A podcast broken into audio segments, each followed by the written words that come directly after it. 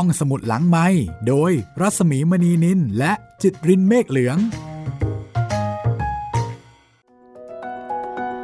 ต้อนรับคุณผู้ฟังเข้าใช้บริการห้องสมุดหลังไม้นะคะ พบกับเราสองคนเช่นเคย สวัสดีคุณจิตริน สวัสดีครับพี่หมีครับ วันนี้เราจะมาตามรอยโจโฉกันต่อค่ะ ครับผม กับหนังสือที่ชื่อว่า โจโฉนายกตลอดกาล ในซีรีส์ ชุดสามก๊กฉบับนายทุนนะคะ ครับผม ผลงานการเล่าเรื่องของหม่อมราชวงศ์คือกริชปราโมทค่ะ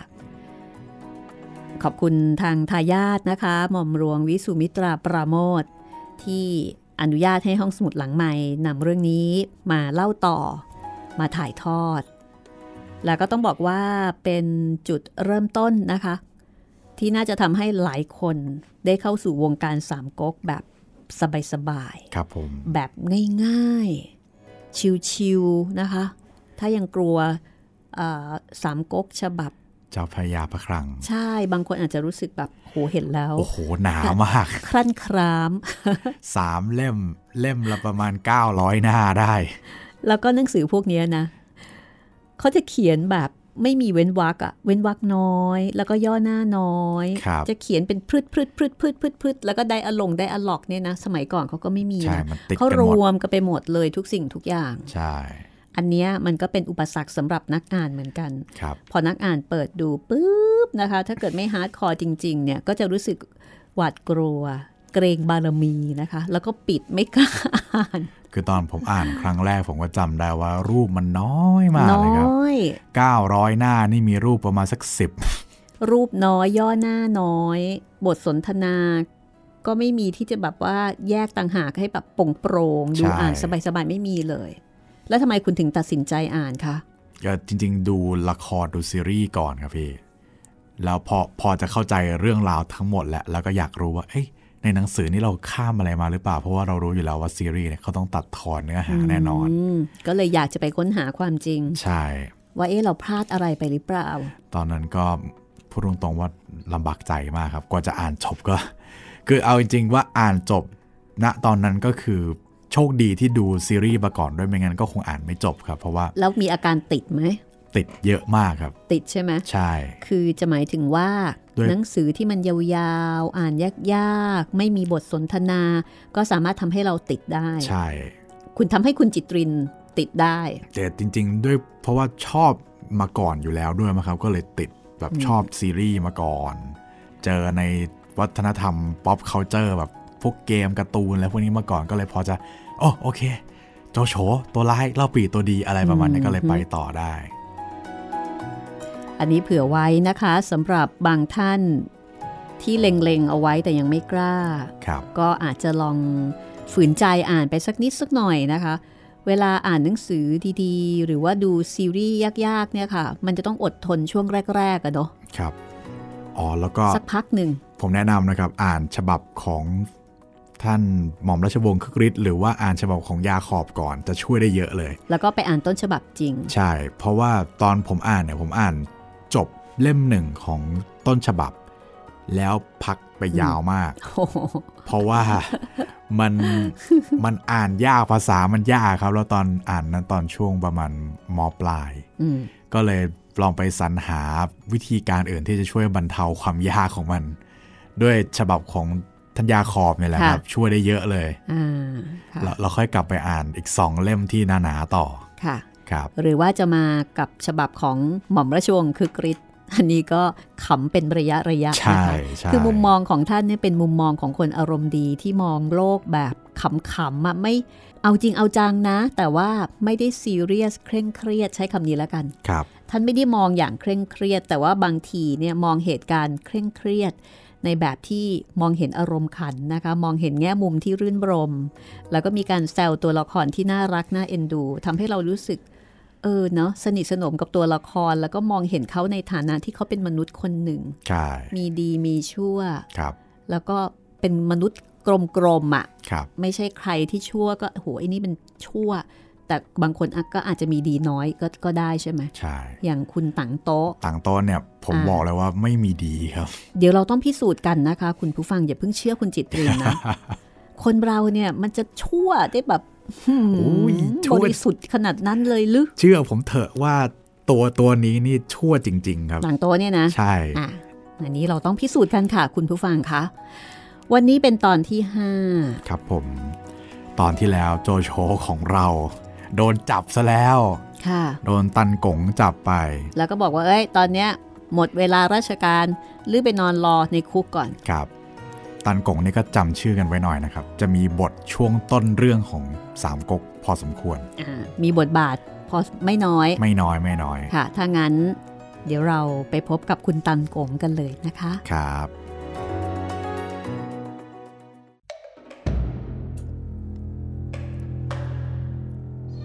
ตั้นกงรับราชการอยู่หัวเมืองห่างไกลกับเมืองหลวง ได้ยินข่าวว่า แหมตอนนี้ เขาเล่นการเมืองในเมืองหลวงกันคลึกครื้น ก็เกิดความสนใจนึกสนุกอยากจะเล่นบ้าง แต่โอกาสนั้นก็ยังมาไม่ถึงตัว เพราะว่ายังอยู่ไกลต่อเหตุการณ์ และบุคคลที่เกี่ยวข้องกับการเมือง ก็ยังไม่เคยย่างกลายมาให้ตันกงได้พบปะคือที่ผ่านมานี่อยู่ไกลไปนิดนึงนะคะ คนที่เกี่ยวข้องกับการเมือง ก็ไม่เคยผ่านมาให้ได้พบปะพูดคุยเลย ไกลปืนเที่ยง คราวนี้เป็นอันว่าสมใจค่ะ เพราะว่าโจโฉเป็นนักการเมืองกระดูกเหล็กคนสำคัญ มีประกาศจับทั่วประเทศผ่านมาถึงมือให้จับได้ ตันกงซึ่งเป็นเจ้าเมืองเล็ก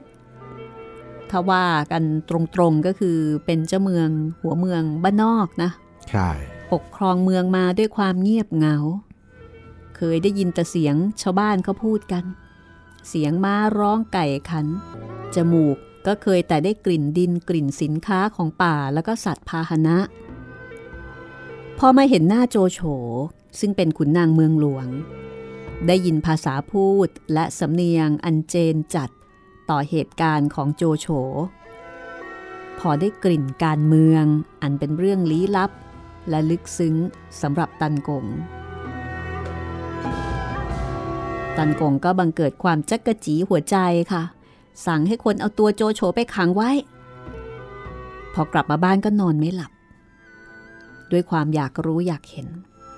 ความคิดฟุ้งซ่านต่างๆ นานา ตลอดจนความอยากเป็นใหญ่เป็นโต เข้ามาเป็นยาปลุกประสาท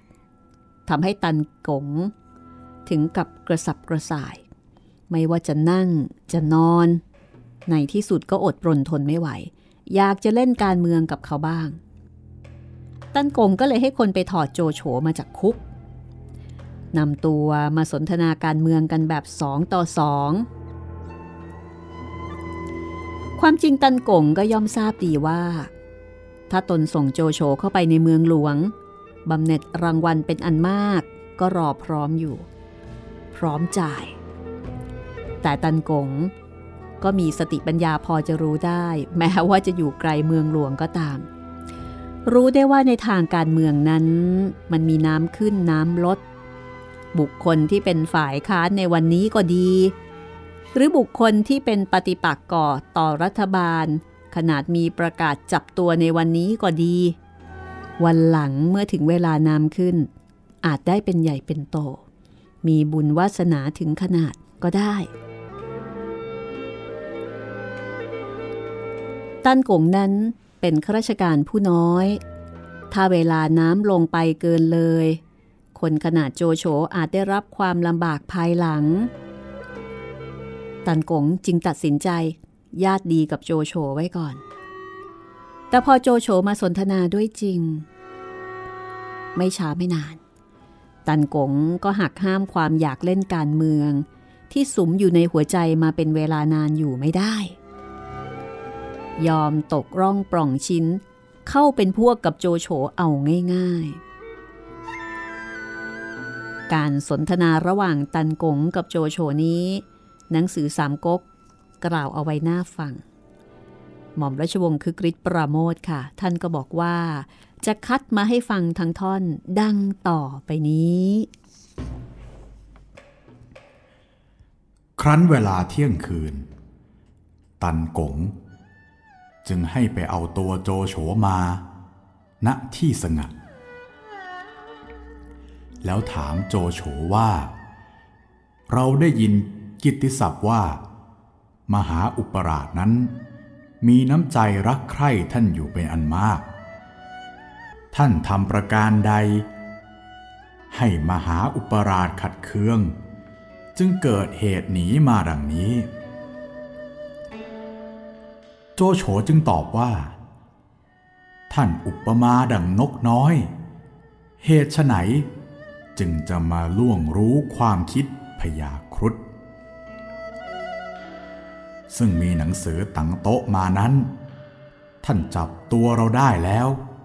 ก็ให้เร่งส่งขึ้นไปยังเมืองหลวง เอาความชอบเถิด อย่าลวงถามมาถึงความคิดเราเลย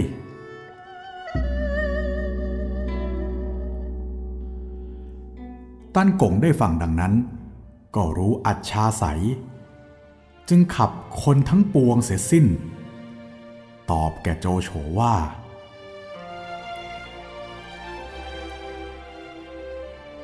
ท่านจงอย่าดูหมิ่นเราความคิดน้อย ทุกวันนี้ ที่เรามาเป็นเจ้าเมืองจัตวาอยู่นี้ เพราะเราขัดสน และใจนั้น จะคิดหาผู้กล้าหาญซึ่งมีสติปัญญาเป็นหลัก จะได้เป็นคู่คิดสืบไป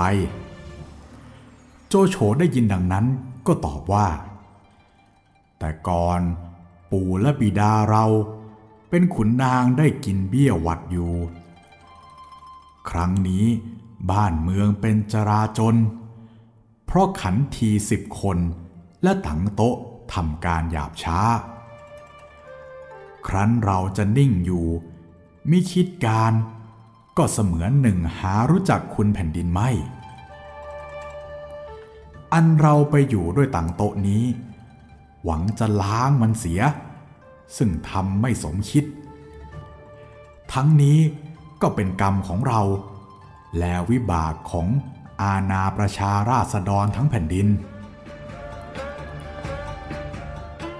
ตั้นกงจึงถามว่า ซึ่งท่านหนีตังโต๊ะมานี้ จะคิดการสิ่งใด โจโฉบอกว่า เราจะหนีไปหาบิดาเรา แล้วจะลอบแต่งเป็นหนังสือรับสั่งพระเจ้าเฮียนเต้ไปถึงหัวเมืองทั้งปวง ให้ยกทหารมาบรรจบกัน แล้วจะเข้าไปทำการจับตังโต๊ะ ซึ่งเป็นศัตรูราชสมบัติฆ่าเสีย ตันกงได้ยินดังนั้น จึงเข้าถอดเครื่องจองจำโจโฉออกเสีย เชิญนั่งบนเก้าอี้แล้วว่า ซึ่งท่านคิดทั้งนี้เรายินดีด้วย ราษฎรทั้งปวงจะได้อยู่เย็นเป็นสุข ก็เพราะสติปัญญาของท่าน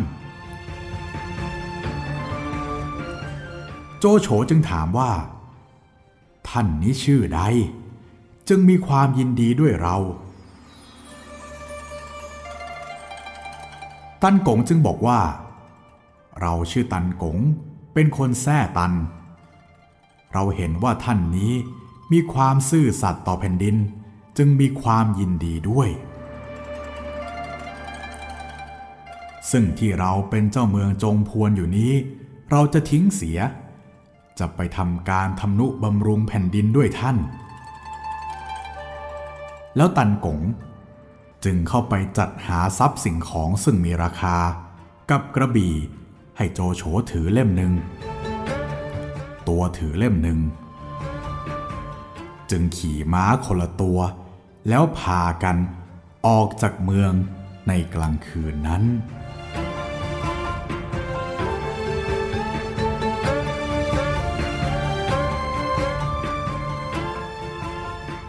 โจโฉและตันกงออกเดินทางมุ่งหน้าไปได้อีกสามวัน ก็ถึงหมู่บ้านแห่งหนึ่ง เวลานั้นก็ใกล้ค่ำลงแล้ว โจโฉจึงกล่าวว่า ในหมู่บ้านนี้มีเพื่อนของบิดาของตนอยู่คนหนึ่งชื่อแปะเฉีย จะแวะเข้าไปหาแปะเฉีย เพื่อขออาศัยนอน แล้วก็จะได้ถามเหตุการณ์ทั้งปวงด้วย ครั้นโจโฉและตันกงแวะเข้าไปในบ้านแปะเฉีย แปะเฉียก็ต้อนรับขับสู้เป็นอันดี แล้วก็คาดคันให้โจโฉนอนพักที่บ้านตน แล้วก็เล่าให้ฟังว่า ประกาศจับโจโฉนั้นเป็นที่รู้กันทั่วไปแล้ว ส่วนโจโกปิดาของโจโฉนั้น พอรู้ว่าบุตรชายเป็นผู้ต้องหาในคดีการเมือง ก็เปิดออกจากเมืองตันลิวไปแล้ว คือหนีไปแล้ว พอเล่าเนื้อความเสร็จลง แปะเชียก็กล่าวว่า จะมีการเลี้ยงเหล้ากันเป็นการใหญ่ แล้วก็อ้างว่าเหล้าที่มีอยู่ในบ้านนั้นไม่ดีพอ จะไปหามาใหม่นอกบ้าน เหตุการณ์ที่เกิดขึ้นต่อไปนี้ หากอ่านเอาแต่เนื้อความในหนังสือสามก๊กโดยมิได้พิจารณาให้รอบคอบ ก็อาจจะหลงเชื่อได้ว่า โจโฉตัวเอกในเรื่องนี้ เป็นคนหุนหันพลันแล่น ลุแก่โมหะจริตฆ่าคนตายลงไปถึง 8-9 คน โดยที่คนเหล่านั้นไม่มีความผิด หม่อมราชวงศ์คือกริชปราโมทบอกว่าก่อนอื่น จะขอคัดข้อความสามก๊กที่กล่าวถึงตอนนี้มาให้อ่านดูกันเสียก่อน ฝ่ายพ่อครัวจึงถามกันว่า เราจะมัดก่อน หรือจะฆ่าทีเดียว โจโฉได้ยินว่าดังนั้นก่อนนึกแคลงใจ จึงปรึกษากันกับตันกงว่า แปะเฉียนี้เป็นแต่เกลอของบิดา เห็นจะไปบอกนายบ้านนั้นให้จับเรา จึงสั่งไว้กับคนที่เรือน คนที่เรือนจึงว่า จะมัดก่อนหรือฆ่าทีเดียว ตันกงจึงว่า เราไม่รู้จักน้ำใจแปะเฉีย จะประมาณการนั้นไม่ได้ โจโฉจึงว่า เอามันไว้ไม่ได้ ก็ชักกระบี่ออก แล้วก็เข้าฟันผู้คนบุตรภรยาแปะเฉียตายถึงแปดคน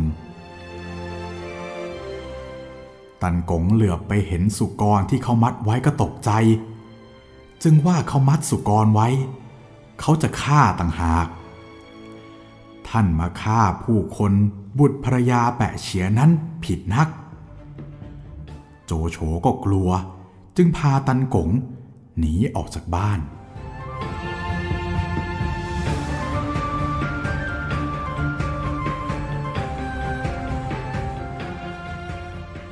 จากข้อความดังกล่าวนะคะ หม่อมราชวงศ์คือกรีกก็บอกว่า หนังสือสามก๊กนั้น เขียนด้วยบุคคลที่เป็นฝ่ายตรงข้ามกับโจโฉ อันนี้ต้องไม่ลืม ฉะนั้นถ้ามีเหตุการณ์ใด ๆ ที่จะยกเอามาอ้างเป็นข้อปรักปรำโจโฉ ผู้เขียนหนังสือสามก๊กก็จะต้องยกเอาเหตุการณ์นั้นขึ้นมา แล้วก็แกล้งเขียนเสียให้เห็นว่า โจโฉนั้นมิใช่เป็นคนดีอย่างในเรื่องนี้เป็นต้น คือผู้เขียนเรื่องนี้ได้บอกเอาไว้ตั้งแต่เมื่อแรกเริ่มเขียนสามก๊กฉบับนายทุนแล้วว่า จะทำใจเป็นฝ่ายโจโฉตลอดเรื่องนะ ฉะนั้นก็จะต้องขอลำดับเหตุการณ์ตั้งแต่แรก ในชั้นต้นก็ขอทวนความจำกันก่อนว่าคำสั่งจับโจโฉนั้น สั่งให้จับเป็นมิให้จับตาย น่าสังเกตว่าพอโจโฉเข้ามาในบ้านแปะเฉีย แปะเฉียก็บอกว่า ตนรู้เรื่องประกาศจับโจโฉดี แต่น่าประหลาดที่แปะเฉียมิได้กลัวการรับโจโฉเข้ามาไว้ในบ้าน เพราะประกาศนั้นก็บอกเอาไว้แน่ชัดแล้วว่า ถ้าใครให้ความคุ้มครองแก่โจโฉจะต้องเป็นโทษถึงชีวิตตลอดจนบุตรภรรยา แปะเชียก็เป็นเพียงคนชนบท แต่ก็หากลัวอาญารุนแรงถึงเพียงนั้นไม่ แล้วก็ไม่ปรากฏว่าโจโฉกับแปะเชียสนิทสนมกันมาก่อน ถึงกับจะสละชีวิตของตนให้กันได้ คือก็เป็นการตั้งข้อสังเกตว่า เอออาการของแปะเชียเนี่ยน่าสงสัย ว่าจะคิดไม่ดีไม่ร้ายกับโจโฉเสียแล้ว ประการที่สองแปะเชียกล่าวว่า โจโก พ่อของโจโฉหนีจากเมืองตันลิวไปแล้ว อันนี้ก็เป็นความเท็จ เพราะเมื่อโจโฉไปถึงเมืองตันลิว ก็พบบิดาอยู่แบบ เป็นปกติสุขไม่ได้หลบหนีไปไหนเลยชรอยแปะเฉียจะลวงโจโฉเพื่อนหน่วงเอาไว้ ไม่ให้รีบเดินทางต่อไป คือถ่วงเวลาเอาไว้ แล้วแปะเฉียก็แก้ตัวว่าจะออกไปซื้อเหล้าซึ่งความจริงเห็นจะไปบอกเจ้าหน้าที่ให้มาจับโจโฉจริง ๆ ดังที่โจโฉสงสัย เพราะว่าเมื่อโจโฉหนีออกจากบ้านแปะเฉียไป ก็พบแปะเฉียอยู่ห่างบ้านถึง 20 เส้น ในมือก็ไม่มีเหล้าอีกต่างหาก ผิดวิสัยคนที่จะไปซื้อเหล้ามาเลี้ยงเพื่อน ประการที่ 3 ก่อนที่แปะเฉียจะออกจากบ้าน คงแอบสั่งคนใช้เอาไว้แล้วว่า ถ้าโจโฉจะหนีให้จัดการแต่คนใช้แปะเฉียอาจไม่รู้เรื่องประกาศจับโจโฉดีว่า ให้จับเป็นหรือจับตาย จึงต้องปรึกษากันว่า จะมัดไว้ก่อน หรือจะฆ่าเลยเสียทีเดียว เรื่องหมูที่มัดเอาไว้นั้น เห็นจะเป็นอีกเรื่องหนึ่ง เพราะถ้าหากแปะเฉียจะสั่งคนครัวให้หาของกินไว้แกล้มเหล้าจริง คนครัวก็น่าจะลงมือฆ่าหมูได้เลย เพราะว่าตอนนั้นมันก็ค่ำแล้ว ไม่เห็นมีเหตุที่จะต้องไปปรึกษากันว่า จะต้องมัดไว้ก่อนแล้วจึงฆ่าหรืออะไรเช่นนั้น ส่วนตันกงนั้นเป็นคนที่ยังอ่อนต่อเหตุการณ์ เห็นอะไรก็ตกใจอื้ออึงไปตามเรื่อง การที่โจโฉต้องฆ่าคนคราวนี้ ก็เพราะความจำเป็นบังคับให้ทำโจโฉจำเป็นต้องรักษาตัวเอาไว้เพื่อแผ่นดินต่อไป อันนี้ก็เป็นหนึ่งในเหตุการณ์ที่ทำให้หลาย ๆ คนพูดว่าโจโฉเนี่ยไม่ยอมให้ใครทรยศตัวเอง คือตัวเองเนี่ยยอมทรยศคนอื่นดีกว่า ที่จะให้คนอื่นมาทรยศตัวเอง คือยอมจะฆ่าคนผิด ใช่ ดีกว่าที่จะให้คนอื่นเนี่ยมาทำอะไรตัวเอง ใช่ คือยินดีที่จะฆ่าคนผิด ฉันทำไว้ก่อน ครับ ฉันจัดการฉันป้องกันไว้ก่อน ต่อให้ คนจะคนผิดนั้นไม่น่ะผิดจะก็ผิดไม่ผิดก็อีกเรื่องหนึอ่างป้องกันไว้ก่อนใช่แต่อันนี้ก็เป็นการวิเคราะห์ในมุมอีกมุมหนึ่งนะคะครับเพราะว่า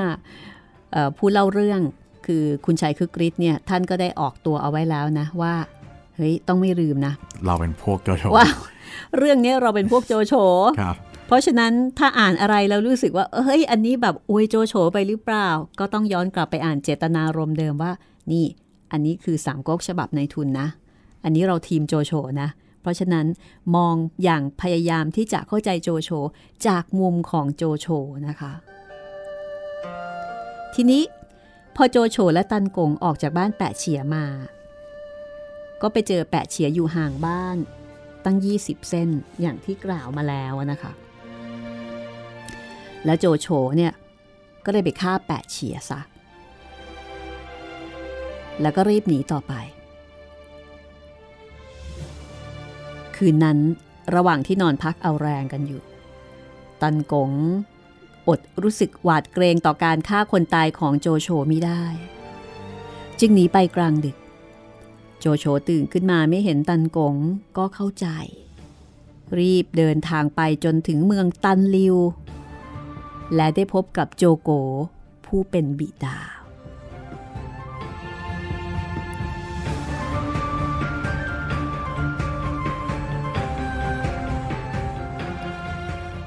ก็เป็นเหตุการณ์อีกช่วงหนึ่งที่ โจโฉไปเจอกับแปะเฉียครับห่างจากบ้านไปไกล ไหนลื้อบอกว่าลื้อจะไปซื้อเหล้าไง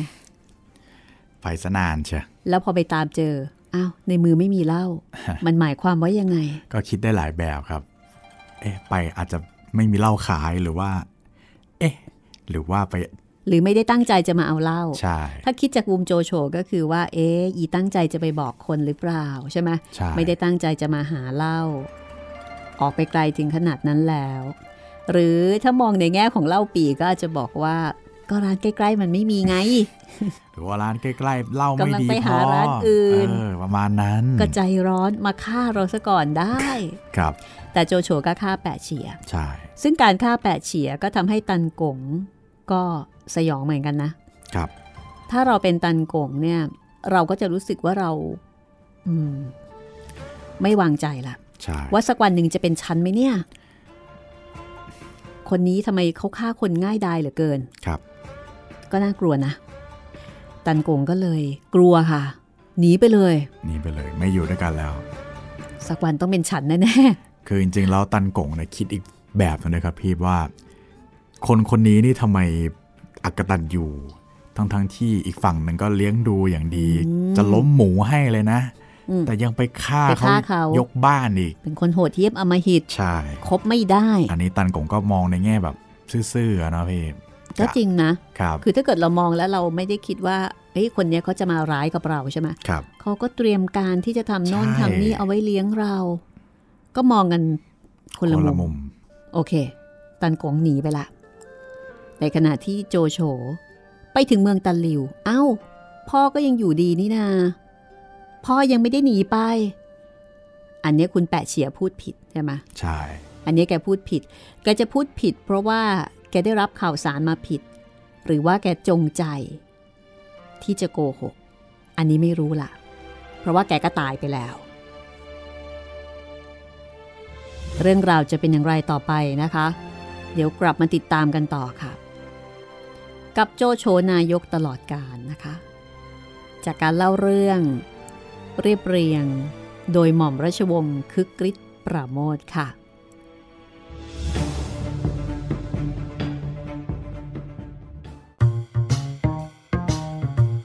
ห้องสมุดหลังไม้โดยรัศมีมณีนินและจิตรินเมฆเหลือง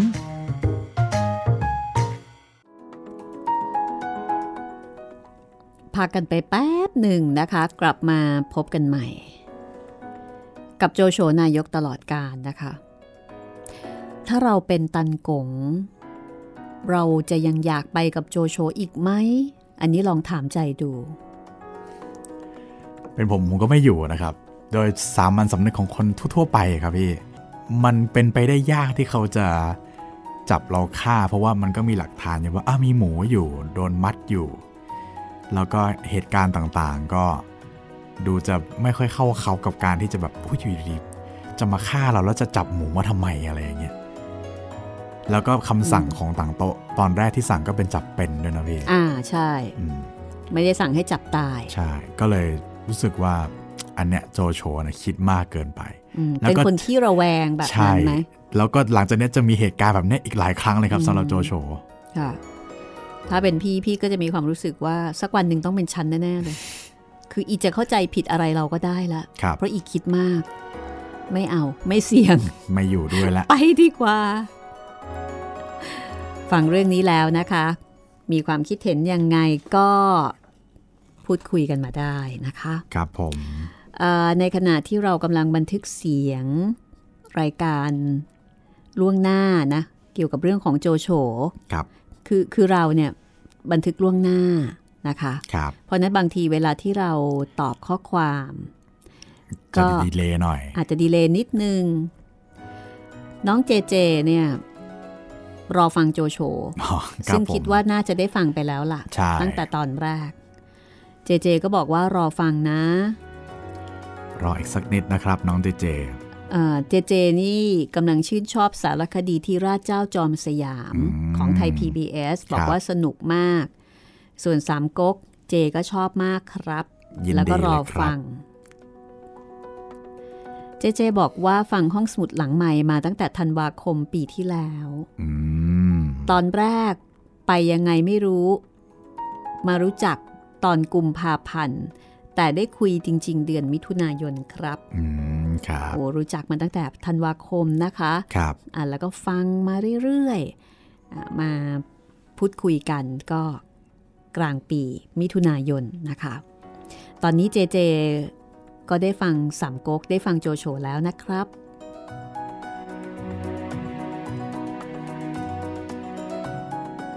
อีกท่านหนึ่งค่ะ ครับผม คุณจรนะคะ คุณจรเนี่ยอินกับเรื่องของครูเหมมากค่ะอืมครับ อันนี้ต้องแจ้งคุณผู้ฟังนะคะว่าเรามีซีรีส์ที่ได้รับลิขสิทธิ์มาอย่างถูกต้องนะคะ จากเอ่อมูลนิธิบรมครูครับผมซึ่งดูแลลิขสิทธิ์ของครูเหมเวชกร เราเนี่ยเป็นครังรวบรวมเรื่องผีจากงานเขียนของครูเหมเวชกร ครบ แล้วก็มีมากกว่าที่ตีพิมพ์ในท้องตลาดอีกนะคะ ครับ คุณจรฟังเรื่องของครูเหมและอินมาก ๆ ค่ะ บอกว่า ผมไปตามรอยครูเหมเลยครับ โอ้โห คืออ่านเออขออภัยฟังแล้วไปตามรอย อินมากขอไปดูเรื่องจริงโอ้โหไปดูสถานที่จริง ไปวัดธรรมิกราชค่ะ แถวแถวบ้านในเรือง แล้วก็บอกว่าวัดธรรมิกราชเนี่ยมีเขาของพระเกรียงครับ โอ้โห แต่ไม่ได้ชื่อเกรียง แต่ว่า character เนี่ยบุคลิกเนี่ยคล้ายๆ กับพระเกรียงอืมครับพระเกรียงก็เป็นตัวละครตัวหนึ่งนะคะครับในซีรีส์เรื่องผีของครูเหมเวชกร แล้วก็กำลังหาโรงมาลีอืมคนเก่าคนแก่บอกว่ามีนะครับพี่ แต่กำลังหาอยู่นะคะ ไม่แน่ใจว่าจะเจอหรือเปล่า ครับ คุณจรบอกว่าอยากส่งหนังสือให้บ้าง ชื่อวิกรมจริตมนัตเป็นภาคต่อของนิทานเวตาล โอ้เอ่อเรื่องนี้ดิฉันไม่แน่ใจว่าเป็นเรื่องเดียวกับที่เคยมีแล้วหรือเปล่านะคะ อันนี้รอให้คุณจรเนี่ยถ่ายรูปปกหนังสือมาให้ดู เดี๋ยวจะซ้ำกันครับคุณจรก็บอกว่าอยากส่งต่อให้คนอื่นได้ใช้ครับ ฟังเรื่องผีที่เล่ามีประโยชน์มากครับ ขอบคุณมากครับ เป็นท่านแรกเลยนะคะ ที่ใช้คำพูดนี้ว่า ฟังเรื่องผีเรื่องผีแล้วมีประโยชน์แล้วมีประโยชน์มากใช่ส่วนใหญ่จะบอกว่าสนุกมากครับ นึกถึงรายการนี้ฟังทุกวันเหมือนเป็นสิ่งที่ขาดไม่ได้ครับ ขอบคุณมากนะครับไส้อิ๋วก็สุดยอดครับ อืมใส่ยินดีค่ะไส้อิ๋วนี่เราทำงานกันอย่างยากลำบากเลยนะคะลากเลือดครับค่ะ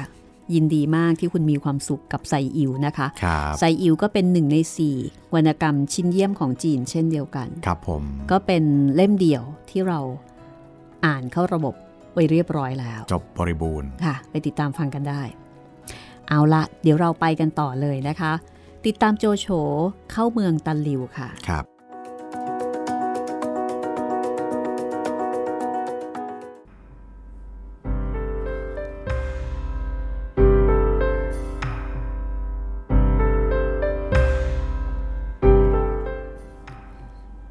อโจโฉไปถึงเมืองตันหลิว ก็ไม่ได้ปรากฏว่าโจโกผู้เป็นบิดาหนีหายไปข้างไหนอย่างที่แปะเฉียหลอกลวงไว้ คือที่บอกว่าพ่อหนีไปแล้ว ไม่จริง พ่อยังอยู่ โจโฉก็เข้าไปหาบิดา แล้วก็เล่าเนื้อความให้ฟัง เสร็จแล้วก็ออกปากของเงินจะเอาไปซื้อม้าและอาวุธ แล้วก็เป็นค่าใช้จ่ายในการเกลี้ยกล่อมผู้คนมาเพื่อจะทำการสืบไป แต่โจโกก็บอกกับลูกชายบอกว่า ถึงแม้ว่าเงินทองจะมีอยู่บ้าง แต่ก็น่ากลัวจะไม่พอ เพราะว่าโจโฉคิดการครั้งนี้เนี่ย มันใหญ่หลวงนัก แต่มีคนคนหนึ่งนะ เป็นเศรษฐีใหญ่ แล้วก็มีอุดมคติมากเท่าๆกับทรัพย์ คนคนนี้ชื่ออุยหอง คุณจิตรินรู้จักไหมอุยหองจำได้ไหมก็ เป็นตัวละครที่เดี๋ยวสักพักก็จะเป็นนายทุนให้โจโฉแล้วก็แค่นั้นแหละครับพี่ เป็นท่อน้ำเลี้ยงท่อหนึ่งครับ แต่ก็มาแค่นี้แหละครับ ท่อน้ำเลี้ยงเล็กครับผมๆพ่อก็บอกว่า ถ้าโจโฉไปชักชวน บางทีเนี่ยอุยหองก็จะอุดหนุนบ้าง โจโฉได้ข่าวเรื่องอุยหองก็ให้คนแต่งโต๊ะ แล้วก็ไปชวนอุยหองมากินโต๊ะ ระหว่างที่อุยหองมากินโต๊ะด้วยกัน โจโฉก็พูดจาชักชวน ว่าจาโจโฉนั้นมีประสิทธิภาพมากมายนัก ถึงขนาดที่อุยหองซึ่งเพิ่งจะพบกับโจโฉเป็นครั้งแรกในชีวิต แต่พอได้ยินก็นับถือเลื่อมใส ยอมยกสมบัติให้กับโจโฉนำเอาไปใช้ได้ตามแต่จะปรารถนา โครงการของโจโฉที่คิดจะกู้แผ่นดินให้พ้นจากอำนาจอาธรรม ก็สำเร็จเป็นเบื้องแรก ก็แสดงว่าโจโฉเนี่ยเขาก็มีวาทศิลป์ที่ดีนะ ใช่แล้ว เขาโน้มน้าวคนได้เก่งนะ พี่พี่หมีจำตอนนมนาวอองอุ่นได้ไหมพี่ ใช่นั่นแหละใช่ไหมสกิลอันนี้ก็มาคุณอุยหองอีก ใช่ ทีนี้ปัญหาเรื่องการเงินเนี่ยมันก็เป็นปัญหาใหญ่สำหรับคนที่จะทำการเมืองทุกยุคทุกสมัย ครับผม คือถ้าตนไม่ได้มีเงินถุงเงินถังอยู่แล้วนะ มันก็เป็นเรื่องที่ต้องไปหามา ใช่ สมัยของโจโฉก็ไม่ได้เว้นนะคะ สมัยนั้นก็ต้องใช้เงินเหมือนกัน ในสมัยโจโฉการต่อสู้ทางการเมืองก็ยังกระทำกันด้วยอาวุธ เงินจึงเป็นอุปกรณ์ที่จำเป็นนะคะสำหรับการจ่ายค่าม้า ค่าอาวุธ แล้วก็เป็นเงินเดือนทหารค่ะ แต่ในสมัยปัจจุบัน ปัจจุบันก็คือสมัยที่หม่อมราชวงศ์คือกริชเขียนเรื่องนี้เนี่ยนะคะ ท่านบอกว่าการต่อสู้ในทางการเมืองกระทำกันด้วยโฆษณาค่ะ และการเลือกตั้งเหล่านี้ก็ย่อมต้องใช้เงินมากเช่นเดียวกัน ฉะนั้นพักการเมืองจึงจำเป็นจะต้องมีทุนสนับสนุน ปัญหาสำคัญจึงอยู่ที่ว่า จะหาเงินนั้นได้มาจากที่ไหน เพราะผู้ที่เป็นนักการเมืองตามปกติ เป็นคนที่ไม่มีทุนรอนมาก และการลงทุนในทางการเมืองนั้น ตามปกติแล้วย่อมไม่มีผลตอบแทนเป็นตัวเงิน ฉะนั้นผู้ที่จะทำให้การเมืองเดินไปได้ด้วยดี ก็คือคนอย่างอุยหองนี่ล่ะ คนอย่างอุยหองเป็นยังไง ก็เป็นคนมีตังนะคะ เป็นคนมีฐานะดี แล้วก็มีความพร้อมที่จะจ่ายทุนทรัพย์ของตน เพื่อความสุขของแผ่นดินตามอุดมคติของตนเท่านั้น หม่อมราชวงศ์คือกรีกก็บอกว่า โอ้ย คนอย่างอุยของในต่างประเทศเนี่ยมีอยู่มากพักการเมืองในต่างประเทศที่ใหญ่ ๆ ก็อยู่ได้ด้วยการสนับสนุนแบบนี้ และตามธรรมดาเขาก็ไม่ได้ตอบแทนอะไรมาก นอกจากเหรียญตราหรือบรรดาศักดิ์บ้างเป็นครั้งคราวพอหอมปากหอมคอ อันนี้คือระบบของต่างประเทศ มีคนสนับสนุนอย่างเป็นเรื่องเป็นราวเป็นทางการ ทีนี้การที่อุยหองสนับสนุนโจโฉคราวนี้ ก็ด้วยอุดมคติแท้และก็น่าชมที่โจโฉสามารถเจรจาทำให้คนนั้นนับถือเลื่อมใสได้ หากอุยหองเป็นคนที่ปราศจากอุดมคติแล้ว ก็เห็นจะไม่จ่ายเงินให้แก่โจโฉ ซึ่งเป็นปฏิปักษ์ต่อรัฐบาลฝ่ายต่างโต๊ะอย่างเปิดเผย ถ้าอุยหอง ใครจ่ายเงิน เห็นจะจ่ายให้แก่ต่างโต๊ะดีกว่า เพราะว่าจะได้ประโยชน์ตอบแทนแบบทันตาเห็นเลย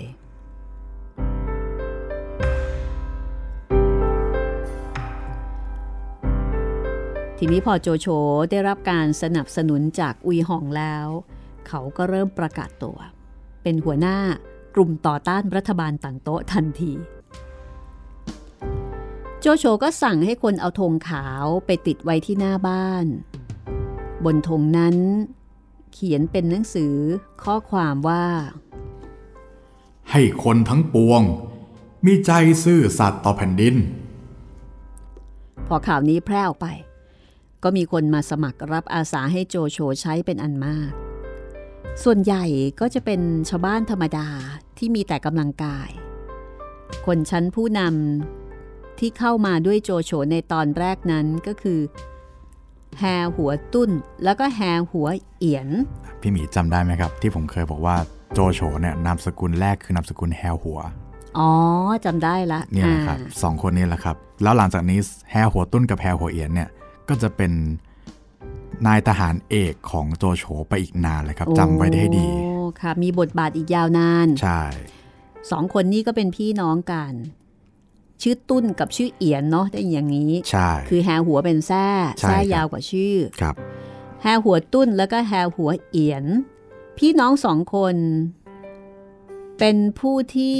ควบคุมกำลังคนพันเศษ แล้วก็ทรัพย์สินเงินทองจำนวนหนึ่งค่ะ ครับ คือมีทั้งคนมีทั้งเงินนะ คนพันหนึ่งนี้ก็เยอะนะ ใช่ สมัยก่อนเนี่ย แล้วเป็นคนธรรมดาด้วย ครับ นอกจากนั้นก็มีโจหยินแล้วก็โจหองครับสองคนนี้ก็เป็นพี่น้องกันอีกคู่หนึ่งเหมือนกัน ใช่ แล้วก็แซดโจเหมือนโจโฉอืมหลังจากนี้สองคนนี้ก็ต้องจำชื่อไว้ให้ดีเหมือนกันครับ ก็ได้เดี๋ยวได้เป็นใหญ่เป็นโตอีกทั้งคู่ อ๋อสี่คนนี่โอ้ก็เรียกว่าเป็นแก๊งโจโฉล่ะ ใช่ แล้วก็เดี๋ยวนายทหารของโจโฉเนี่ยจะมาอีกหลายคนครับ แล้วก็คนนี้ล่ะ งักจิ้นแล้วก็งักลิเตียน อ่า งักจิ้นกับลิเตียนก็เป็นอีกหนึ่งใน สองคนที่เป็นทหารเอกของโจโฉเหมือนกันครับ งักจิ้นเป็นชาวเมืองยงเป๋งลิเตียนเป็นชาวเมืองซันหยงนะคะ อันนี้คือคนที่มาเข้ากับโจโฉนะครับผม ลองมาดูทางอ้วนเซี่ยวกันบ้างอ้วนเซี่ยวหนีต่างโต๊ะไปซ่องสุมผู้คนอยู่ที่ปุดไฮพอได้ยินข่าวว่าโจโฉประกาศตนเป็นศัตรูต่อต้านต่างโต๊ะอย่างเปิดเผย อ้วนเซี่ยวก็คุมทหารประมาณสามหมื่นเศษค่ะ จะมาเข้ากับโจโฉพอโจโฉได้อ้วนเซี่ยวมาร่วมด้วย โจโฉก็ทำหนังสือชักชวนไปตามหัวเมืองต่างๆ ให้ผู้คนมาร่วมมือกันกำจัดศัตรูแผ่นดิน ซึ่งตอนนั้นก็มีหัวเมืองต่างๆ มาเข้ากับโจโฉถึง 16 หัวเมืองครับ เยอะเนาะใช่หลังจากนี้ กองทัพเนี่ยก็จะเรียกว่ากองทัพ 16 หัวเมืองอืมไปปราบต่างโต๊ะในจำนวน 16 หัวเมืองนั้นก็มีกองซุนจ้าง เจ้าเมืองปักเป๋งครับ คนนี้นำตัวเล่าปี ซึ่งตอนนั้นยังเป็นเจ้าเมืองเล็กๆ คนหนึ่งแล้วก็กวนอู เตียวหุย ซึ่งขณะนั้นเป็นทหารเลว มาเข้ากับโจโฉด้วยสามคนนี้ค่ะ คือเล่าปีกวนอูเตียวหุย พอได้ข่าวว่าโจโฉประกาศต่อต้านรัฐบาลก็อยากมาตั้งแต่แรกแล้ว แต่ว่าไม่กล้ามา เพราะรู้ว่าตนเนี่ยไม่มีความสลักสำคัญอะไรเลย ถ้ามาแล้วโจโฉต้อนรับดีก็ดีไป แต่ถ้าต้อนรับไม่ดีก็จะขายขี้หน้าเขา และไม่มีโอกาสจะได้ดีตามความประสงค์ของตนด้วย เล่าปีดกวนอูเตียวหุยจึงต้องเข้ามาโดยอาศัยบารมีของกองสุนจ้าง กองซุนจ้านนี่ ตอนแรกที่ผมเคยเล่าให้ฟังว่าหลังจากนี้เล่าปีจะทำให้กองซุนจ้านเนี่ย แตกกระสานซ่านเซนครับ แล้วที่น่าเจ็บใจอันนี้เผื่อว่าท่านคึกฤทธิ์ไม่ได้เล่าเรื่องนี้ หลังจากนี้เล่าปีจะไปชวนทหารเอกของกองซุนจ้านมาอยู่กับตัวด้วย ซึ่งนั่นก็คือจูล่งครับอืมฮึจูล่งหรือว่าวีรบุรุษแห่งเสียงสาร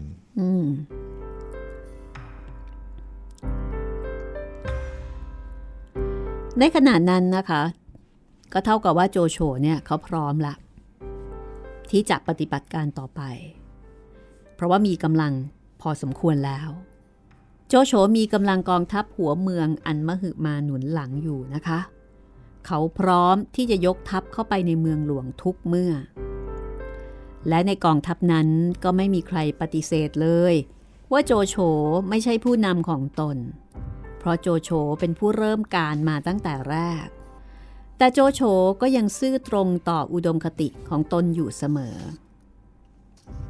อุดมคตินั้นคือปฏิบัติการเพื่อประโยชน์สุขของแผ่นดินมีใช่เพื่อตน เมื่อมีกองทัพมาอยู่กับตนเป็นจำนวนมาก โจโฉก็ดำริ หาบุคคลที่จะเป็นแม่ทัพ โดยที่ไม่ได้คำนึงถึงตนเองแม้แต่น้อย บุคคลที่โจโฉเห็นสมควรจะยกให้เป็นหัวหน้านั้นก็คืออ้วนเซี่ยว เพราะว่ามีอาวุโสสูงกว่าคนอื่น แล้วก็เคยผ่านกิจการมามาก แล้วก็เป็นคนที่มีความกล้าหาญคิดสู้ต่างโต๊ะตั้งแต่แรก แต่อ้วนเซี่ยวนั้นตอนแรกนี่ก็อิดเอื้อนนะ ไม่ยอม แต่ต่อมาก็ยอม โจโฉจึงให้ประชุมพวกรัฐประหารทั้งหมด กระทำสัตย์สาบานต่อกันว่า เราจะทำสงครามใหญ่ครั้งนี้ อย่าได้คิดแก่งแย่งกันให้เสียราชการ จงมีใจประนอมกัน การทั้งปวงจึงจะสำเร็จ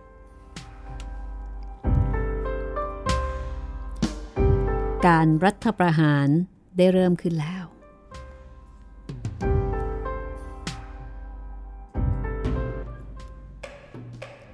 แล้วก็เป็นการเริ่มต้นที่เพียบพร้อมด้วยกำลังทุกชนิด และอุดมคติอันสูงส่ง กองทัพหัวเมืองกำลังจะญาตราสู่เมืองหลวง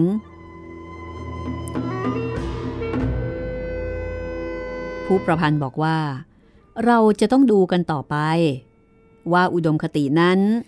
จะยังอยู่ต่อไปหรือไม่ คำสัตย์สาบานที่ให้ไว้ต่อกันนั้น มีความหมายเพียงใด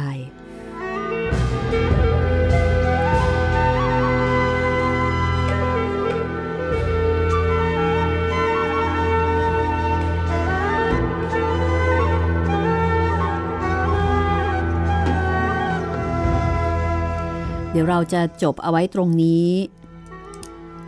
ครับผม ตอนเนี้ยในหนังสือ โจโฉนายกตลอดการเรามาถึงบทที่ 5 ตอนจบของบทที่ 5 พอดิบพอดีเลยครับผม ตอนหน้าเราจะเริ่มบทที่ 6 ค่ะครับ ก็เท่ากับว่าตอนเนี้ยโจโฉเป็นเสือติดปีกแล้วนะ โอ้โห ยิ่งก็ติดปีกครับ ยิ่งได้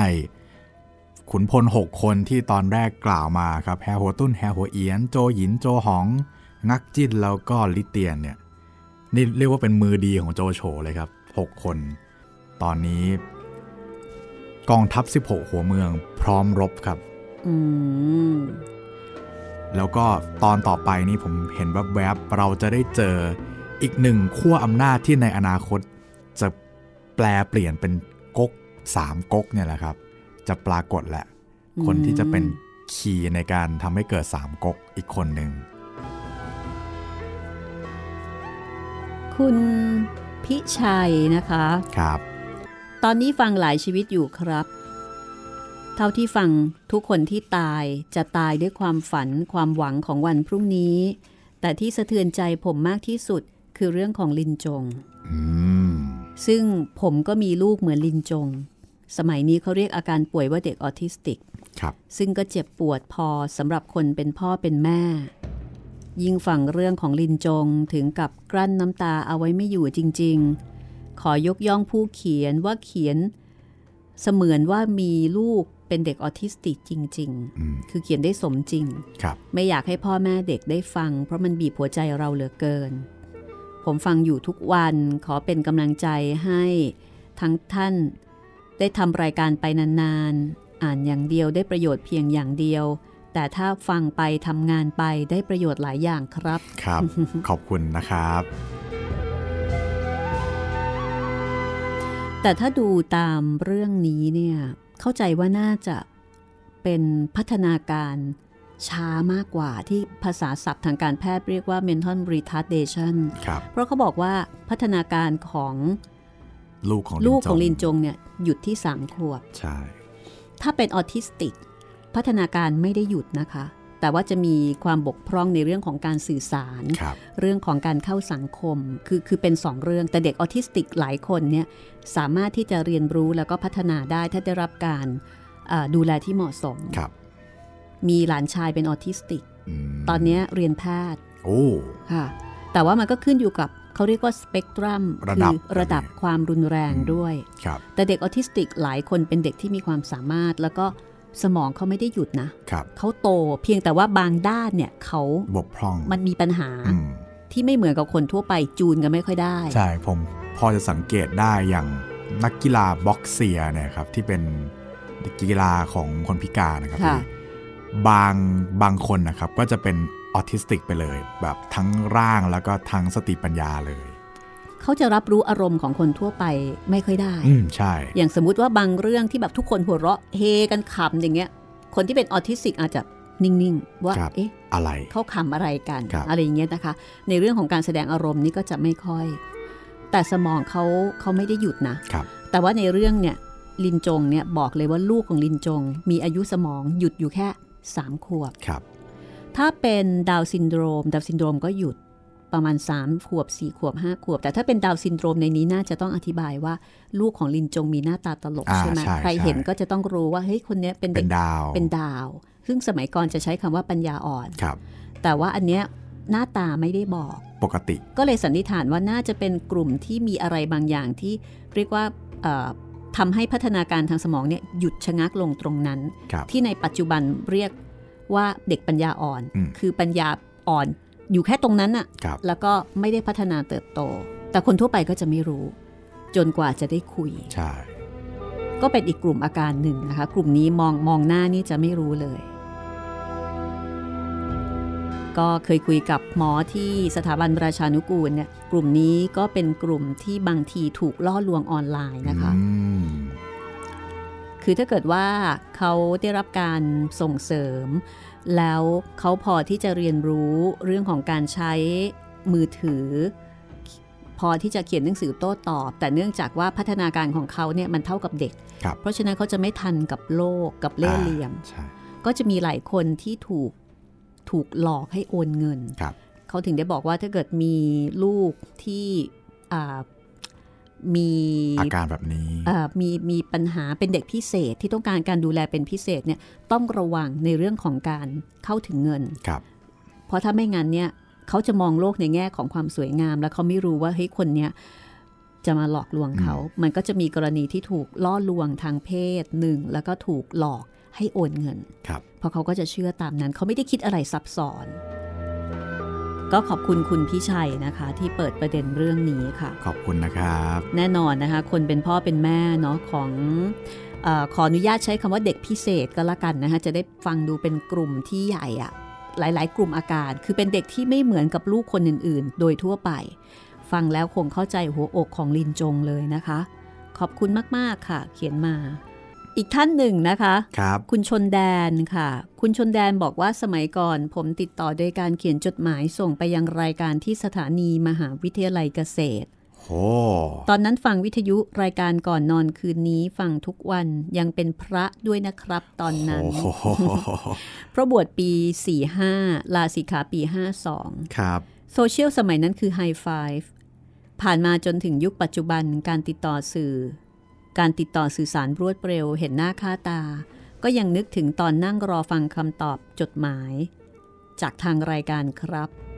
ขอบคุณคุณชนแดนนะคะ ขอบคุณมากเลยครัค่ะบวันนี้นานมากแล้วค่ะ ตั้งแต่สมัย